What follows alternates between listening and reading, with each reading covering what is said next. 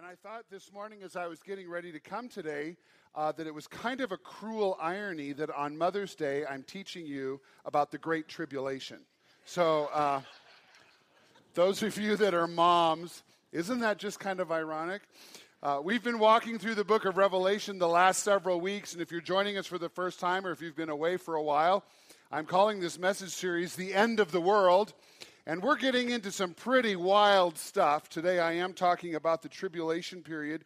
And uh, we're covering this week from the book of Revelation. If you've been reading ahead with us, we're covering chapters 13 and 14, as well as 17 and 18. And I, I think that last week I forgot to tell you to read ahead to chapters 17 and 18. I'm covering that this week just slightly, uh, but if you miss that, you can catch up, and, and I don't think you'll have any trouble following along. Uh, but this is a period of time that the book of Revelation predicts will come upon the earth that we have called the tribulation period. And, uh, and this period of time is going to be characterized by deception. Deception. Have you ever been lied to? Anybody ever been lied to? Has ever, anybody ever told a lie? Okay, my hand is up. I've told a lie. Isn't being lied to one of the worst things that ever happens to you? Uh, being deceived just feels like such an incredible violation. Chris and I were talking in the car yesterday as we were traveling about different uh, times in our marriage that we have experienced someone lying to us. And it's happened quite frequently. It's amazing how many people in churches lie to their pastors. but I won't tell you about that. Uh, last fall, Chris and I decided to have a garage sale, and we were getting rid of a bunch of stuff. And so uh, we got everything priced and put out tables on our on our driveway, and, and we opened up early on a Saturday morning, ready to sell all of our stuff. We thought we'd make a couple hundred dollars, and it'd be just really peachy to get a little bit of money for our junk. You know how that is, right? And a lot of you are the people that buy junk from people like me. Um, garage sale freaks? Yeah, okay, some of you are. Um, and I just really, I, I, think having a garage sale is kind of fun and it's fun to turn your junk into cash, all that stuff, right? Well, this particular morning, it was early fall, and this particular morning, for whatever reason, I don't know what, what else was going on in town, but we had no traffic whatsoever. And I've, I've done garage sales for a lot of years. I come from a garage sale family, so I know how to do it. But I was mystified why nobody was coming to our sale. But it was just one of those Saturdays, right? And so we sat there and we sat there drinking coffee and waiting for people to come. And after about two hours, we had sold just a handful of things, and the highest ticketed price thing that I had sold was about $25. Somebody had bought a, big area rug, a nice rug for $25. I thought it should have been like 100 but they gave me 25 I was just glad to get anything, right? Because there was just no traffic. And so I was getting frustrated, and, and, and finally, this, this van drives up, and there's about four people that jump out of the van, and uh, and they start going through our things and they're just looking at everything so meticulously. And finally this lady comes up to me and she has a $1 item and she says i'd like to buy this and she hands me a $5 bill. So i took her $5 bill and i put it into my money bag and i gave her $4 change and she says oh honey i gave you a 20 and I said, No, you gave me a five. And she said, No, I, I gave you a 20. I just came from the bank. All I have is 20s. And she fanned out all these 20s that she had in an envelope from the bank. And I knew she gave me a $5 bill. But I wasn't going to argue with her. And, and I always have, you know, I always have this thing in the back of my mind. What if I make a big stink and somebody comes to my church? You know, I mean, uh, you know, I, I just have to think about those things, right? I didn't want to offend her. So I got in my got in my bag and I'd given her four, so I gave her 15 more dollars change and she went driving away. And Chris said, Russ, I know you only have one $20 bill in your bag because that guy came earlier and bought the rug for 20 bucks. So I got in my bag and sure enough, there was only 120. She had tricked me. And, um, and, and as we started talking about it, we just became convinced she's probably going from sale to sale to sale with this scam. She's making quite a good living right, with that scam because she was brilliant. She was brilliant. If I'd left her $5 bill on my table, you know, I could have proved it, but I couldn't prove it. And, and I was deceived. Have you ever been deceived like that? Don't you feel violated? I mean, it really, it really kind of ticked me off. And it made, at that point, I just said, girls, Nikki Stubbs with us, with us.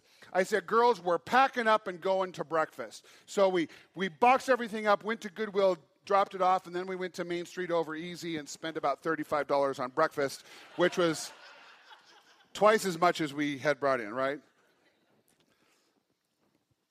But deception is something that really hits home for most of us, and I think it probably hits home for you. Sometimes when we're deceived, we feel stupid, right? You feel, how could I fall for that stupid trick? Why, why would I believe that person when they said that to me? Or, or sometimes it just makes us angry. Sometimes when we're deceived, we suffer the consequences of the deception. And when we suffer the, the consequences of deception, then it really hits close to home. And that's why uh, it's so important that we go after our blessing in Revelation because you and I need to know the truth if we're going to be ready to withstand the deception that is coming upon the whole world. And if you know much about biblical prophecy at all, you will know that it's already started in our world. Do you know that? The great deception has already started, and so we need to be aware of what's happening. Now, if you've got your Bibles this morning or if you use an electronic device, uh, I'd like you to turn to the book of Revelation, chapter 13, and we're going to read a, a, little bit of these chapters that I'm covering today.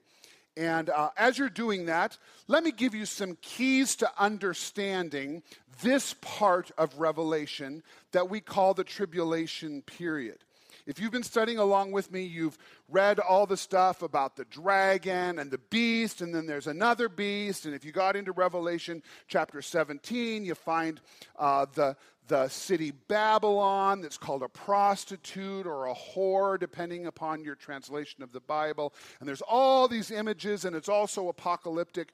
Can be a little bit difficult to understand, but actually, if you're diligent and you pay attention to what you're reading, the Bible really gives us a pretty clear picture of what's happening if we connect the dots. So here's some keys to understanding. If you're taking notes, you can jot these things down. Here's number one let the Bible speak for itself. This is critical when you're trying to figure out what's happening here in the book of Revelation. Lots of people have tried to say, well, the dragon represents this and the beast represents this, but they're not paying attention to what the Bible says. The beauty of these prophecies that we're looking at is that the writer of the prophecies tells us exactly what these things mean. So before you go off on some tangent or trying to find somebody else to tell you what this means, let the Bible speak for itself because it's really very clear. Uh, other parts of the Bible give a lot of insight, and I'm going to be talking about some of this today. For example, example, the book of Daniel, starting in chapter 7, is a parallel passage of Scripture that gives us a lot of insight into what the book of Revelation is talking about. It's incredible. The book of Daniel was written hundreds of years before the book of Revelation, and yet it describes the same events and gives us more clarity.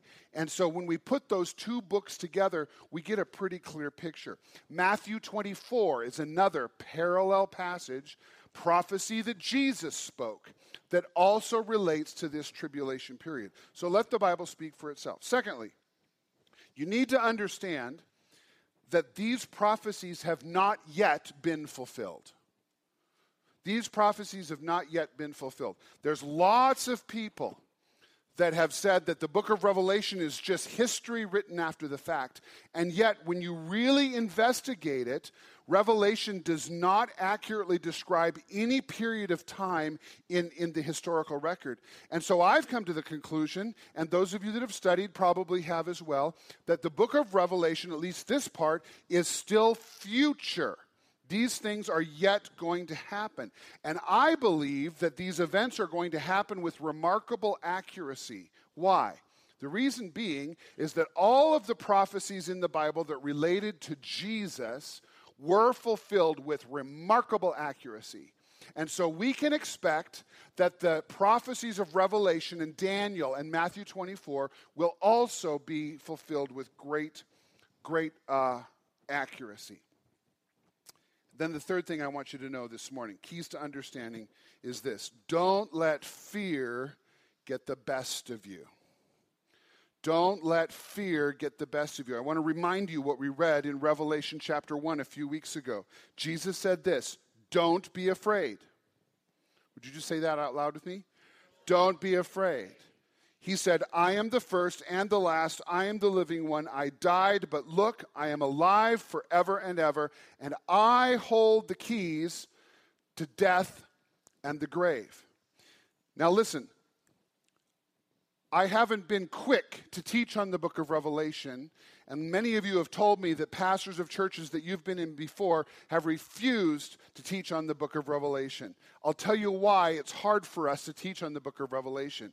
It's because it scares people to death, okay? And especially when we get to this part, I'm going to be talking about deception.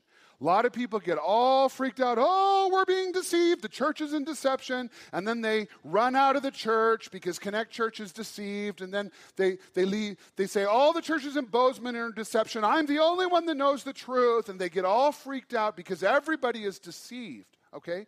Let me tell you this I, am going to I'm going to share with you today. You don't need to be afraid of deception. You just need to know the truth. It's that simple. You need to be filled with the Spirit of Jesus, and you need to know the truth. And then you won't be deceived. So you don't have to be afraid. You don't have to freak out. In fact, you know what? I'm kind of excited for these things to happen because when this all happens, we're going to be with Jesus, and it's going to be incredible. So there's no reason to be afraid. You got it? Don't be afraid. Okay, those are the keys to understanding these things. Now, let me share with you some things that are happening in the, these chapters. Here's what's happening in these chapters. If you didn't get a chance to read them, I'll just kind of give you an overview, and then you might be inspired this week to catch up and read these chapters from the book of Revelation. Now, in chapter 13 and 14, as well as 17 and 18, this is a prophecy of the seven year tribulation period just prior to the return of Jesus Christ. Seven year period that we call the tribulation. I'm going to have a chart for you in just a moment. Uh, but before we get to that, here's a couple of key things you need to know. When it talks about a dragon in Revelation, I think it's actually in Revelation 12 that the dragon is described. The dragon represents Satan. And the writer of Revelation tells us that very clearly. The dragon represents Satan. So, although he's telling us kind of a fantastic story, that dragon is always depicting Satan. And then there's a beast that arises out of the sea in Revelation 13, and this beast represents the revived Roman Empire.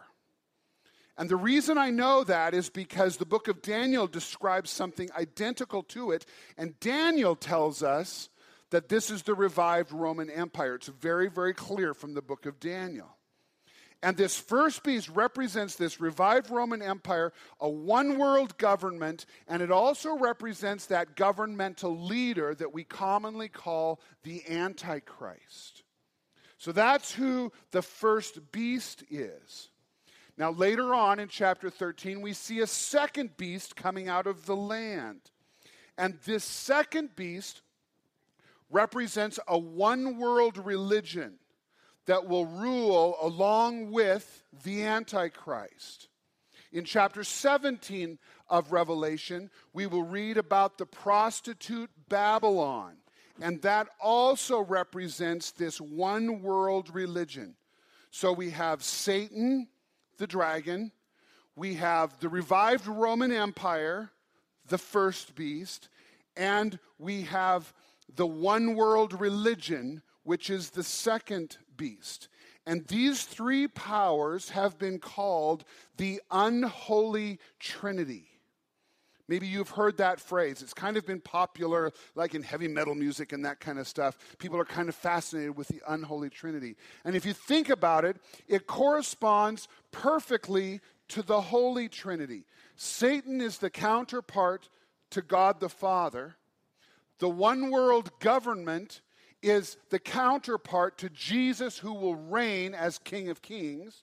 And the one world religion would be the counterpart to the Holy Spirit that draws us to Christ, right? And so this is what we call the unholy trinity. Now, here's what we see from Revelation 13 and 14. At the beginning of the tribulation, and here's a chart that maybe will help you. Uh, at the beginning of the tribulation, this seven year period of time, the book of Daniel tells us that the Antichrist will make a covenant with the Jewish people. And I talked a few weeks ago about how Revelation is so focused on what happens to the Jews as they come to know Jesus as their Messiah. Daniel tells us that there's going to be a covenant between the one world government and the Jewish people. Temple worship will be restored in Jerusalem, and the gospel of Jesus Christ will be proclaimed, and many, many people, Jews and Gentiles, will be saved during this tribulation period. It's really awesome to read some of this stuff about people coming to know Jesus. Unfortunately, there's also going to be this tremendous persecution, and many, many people will be martyred because of their faith in Jesus. We talked about that a couple of weeks ago as well. Now, so uh, there's a covenant at the beginning of the tribulation, and then at the halfway mark, three and a half years, the Antichrist will break his covenant with Israel and will set up an image of himself to be worshiped in the Jewish temple. Daniel calls this the abomination of desolation. So when you're reading through the book of Revelation and you read the phrases time, times, and half a time, that's referring to three and a half years. Or uh, there's a number of days, that's three and a half years. These are all synonyms for the same period of time. The tribulation lasts seven years. The great tribulation is after this desecration of the temple. At that point, when the temple is desecrated by the Antichrist, the government begins massive persecution against anyone who will not worship the image of the Antichrist. Now, there's a lot of stuff here. If you've read, your mind might just be spinning. I want to distill it down to two important things you need to walk away knowing today, okay? Just a couple of things you need to know before you leave this place today. The first one is this you need to know that a one world government will rule everyone. A one world government is coming, according to the Bible, and it will rule everyone. If you've got your Bibles open, uh, let's read just a part of this chapter from 13, starting at verse 5. It's also up on the screen. Here's what we read and the beast, this first beast, which rep- represents a one world government, was given a mouth uttering haughty and blasphemous words, and it was allowed to exercise authority for 42 months. That's the three and a half years. It opened its mouth to utter blasphemies against God, blaspheming his name and his dwelling, that is, those who dwell in heaven. Also, it was allowed to make war on the saints and to conquer them. The saints are that group of people that have put their faith in Jesus, Jews and Gentiles, and the Antichrist is making war on them. All authority was given the beast over every tribe and people and language and nation. That's the one world part. And all who dwell on the earth. Do you remember from a few weeks ago? These are the people on earth who are not putting their faith in Jesus.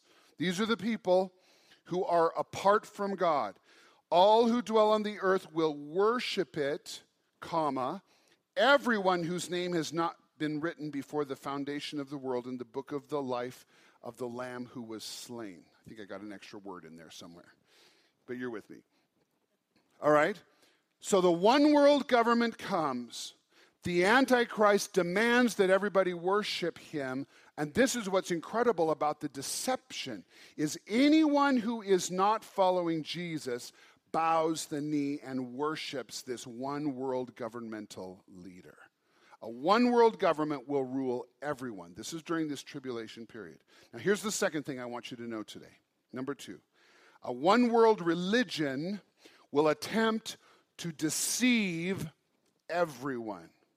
A one world religion will attempt to deceive everyone.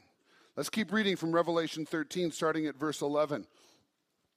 He says, Then I saw another beast rising out of the earth. It had two horns like a lamb, and it spoke like a dragon. What that means is it's going to have this appearance of gentleness. It may even have a very churchy appearance because Jesus, we know him to be the Lamb of God. But his speech, the speech of this one world religion, will be inspired by Satan because Satan is the dragon. You with me? Okay? Verse 12 It exercises all authority of the first beast in its presence, and it makes the earth and its inhabitants worship the first beast, whose mortal wound was healed. It performs great signs, even making fire come down from heaven to earth in front of people. And by the signs that it is allowed to work in the presence of the beast, it deceives those who dwell on the earth. These are the ones that have not followed Jesus telling them to make an image for the beast that was wounded by the sword and yet lived. And it was allowed to give breath to the image of the beast, so that the image of the beast might even speak and might cause those who would not worship the image of the beast to be slain.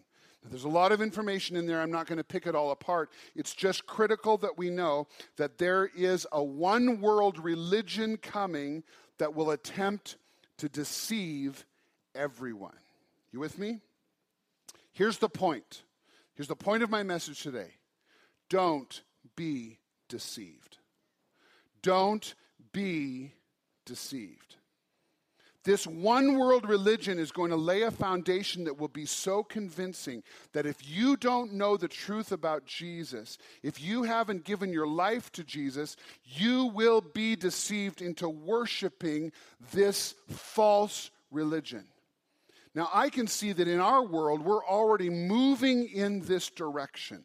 Things are changing rapidly, and if you're paying attention to what's happening in our world, things are changing rapidly. When I grew up, and many of you who are my age, you will remember uh, atheism and humanism was the dominant philosophy that was in the educational system that we were taught, that many, many people were adhering to. It seemed like religion and faith was just dying out because of humanism and because of atheism. Now, those things haven't gone away, but in our world, there's a new philosophy that, like a wave, is overtaking our culture, and that philosophy is called postmodernism. How many of you have ever heard of postmodernism? It's, it's a huge philosophy that's taking place in our world today. And one of the hallmarks of postmodernism is an increased awareness and a hunger for spirituality. Instead of the old philosophy that atheism is the truth, today uh, our, our young people are being educated and we are being told that there is a spiritual realm, but all roads lead to God. This is one of the fundamental things, one of the fundamental deceptions that is at work in our world today. All roads lead to God. And listen, friends, it's a lie. It's not true. Jesus said, I am the way, the truth, and the life. Another big part of postmodern philosophy is that there is no absolute truth. Your truth is good for you, my truth is good for me. That's a fundamental tenet of postmodernism. But Jesus said, I am the way, the truth, and the life. There is absolute truth, and if we're going to be on guard against deception, we have to know the truth. And friends, it's coming. The deception is coming like a tidal wave in our, in our world, and we can't afford to be deceived. Let me read a couple more verses to you. Second Thessalonians chapter 2 says this For that day will not come unless there is a great rebellion against God and the man of lawlessness is revealed, the one who brings destruction. He will exalt himself, this is the Antichrist, and will defy everything that people call God and every object of worship. He will even sit in the temple of God, claiming that he himself is God. This is deception. Verse 9 says, This man will come to do the work of Satan with counterfeit power and signs and miracles. He will use every kind of evil deception to fool those on their way to destruction because they refuse to love and accept what? The truth that would save them. Friends, don't be deceived. Matthew 24, the words of Jesus, says this Jesus said, For false messiahs and false prophets will rise up and perform great signs and wonders so as to deceive, if possible, even God's chosen ones. The purpose of the spirit of Antichrist that's already at work in this world is to bring deception to you and to bring deception to me. Now, listen, I want to go back to those keys to understanding this. You don't need to be afraid. I'm not trying to freak you out here today. I just want you to know that it's coming and we need to be on guard and you need to know the truth. So, what do you do? What action points can I give you that will guard you against this deception? Let me give you two, and then our third next step will be uh, to go after your blessing. But here's the first thing if you don't want to be deceived, this is critical. You must be born again. You must be born again. In John chapter 3, Jesus uses this metaphor of being born spiritually to describe what happens when we come to Jesus, we receive his love and his forgiveness, and then it's like we're born completely anew. We have a new nature. We have a new mind. We're renewed from the inside out. Okay? And when you're born again, everything changes. And this is what's really cool is when you're filled with the spirit of Christ, when you're born again, you will begin to hunger truth. You're going to be wanting to read your Bible. You're going to be saturated with, with the Word of God. It just happens naturally because that's what born again people do. And so you don't have to be afraid of being deceived. You just need to be born again and let Jesus give you this new nature and then follow him faithfully on the path he leads you to. Be born again. Make sense?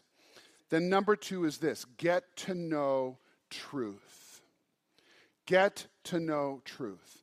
If you're one of the people sitting here in this room today and, and you've been duped into believing that there is no such thing as absolute truth, I want to challenge you to begin asking real questions about that philosophy. Really? Do you really believe that there is no absolute truth? Do you really think that nothing can be proven, that nothing can be seen or felt or experienced? Um, the Bible is an ancient document that is so full of wisdom that comes from the holy breath of God that if you will begin to read it and absorb it and learn it, you'll find that the truth can be known. Get to know it. You're not a regular Bible reader, I want to challenge you. You need to pick up your Bible every day. You need to be reading and absorbing and memorizing it so you will be on guard when the great deception comes. Again, not to scare you, but to just warn you that a deception is coming and you need to know the truth. Years ago, I heard a, a preacher preaching on this, this stuff, and, and he said, how, how do bank tellers spot a counterfeit bill? Debbie, you work in a bank, right? Do you handle money? Some, okay. Uh, can you spot a counterfeit like this? Because you handle money all the time, right? The way you spot a counterfeit is you know what's real. Okay? Now, counterfeit, counterfeiters change their tactics all the time. They change their paper, they change their printers. They're always messing with it to find a new way to fool people into thinking that this $100 bill is not a fake.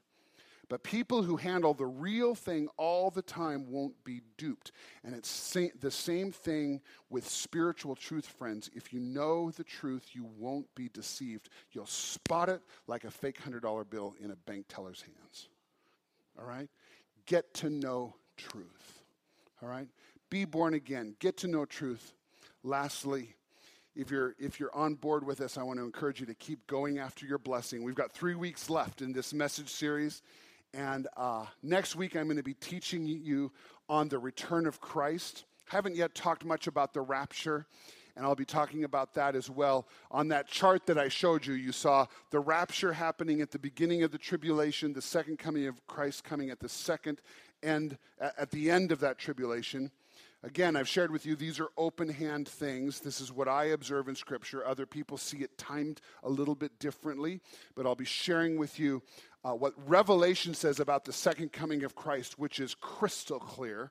And I'll be sharing with you what I see in the book of Thessalonians about the rapture, which is a very, very exciting event that we can all put our hope in. So I hope you'll be here next week. Uh, you can read uh, chapter, where am I at?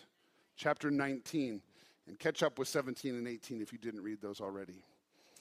Okay, don't be deceived. Turn to your neighbor and say, Don't be deceived.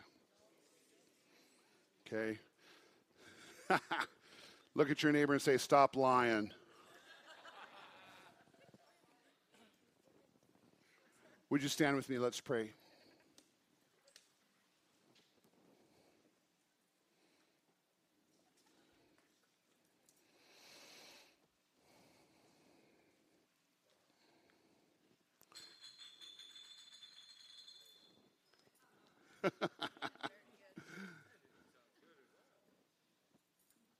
All right, let's pray together.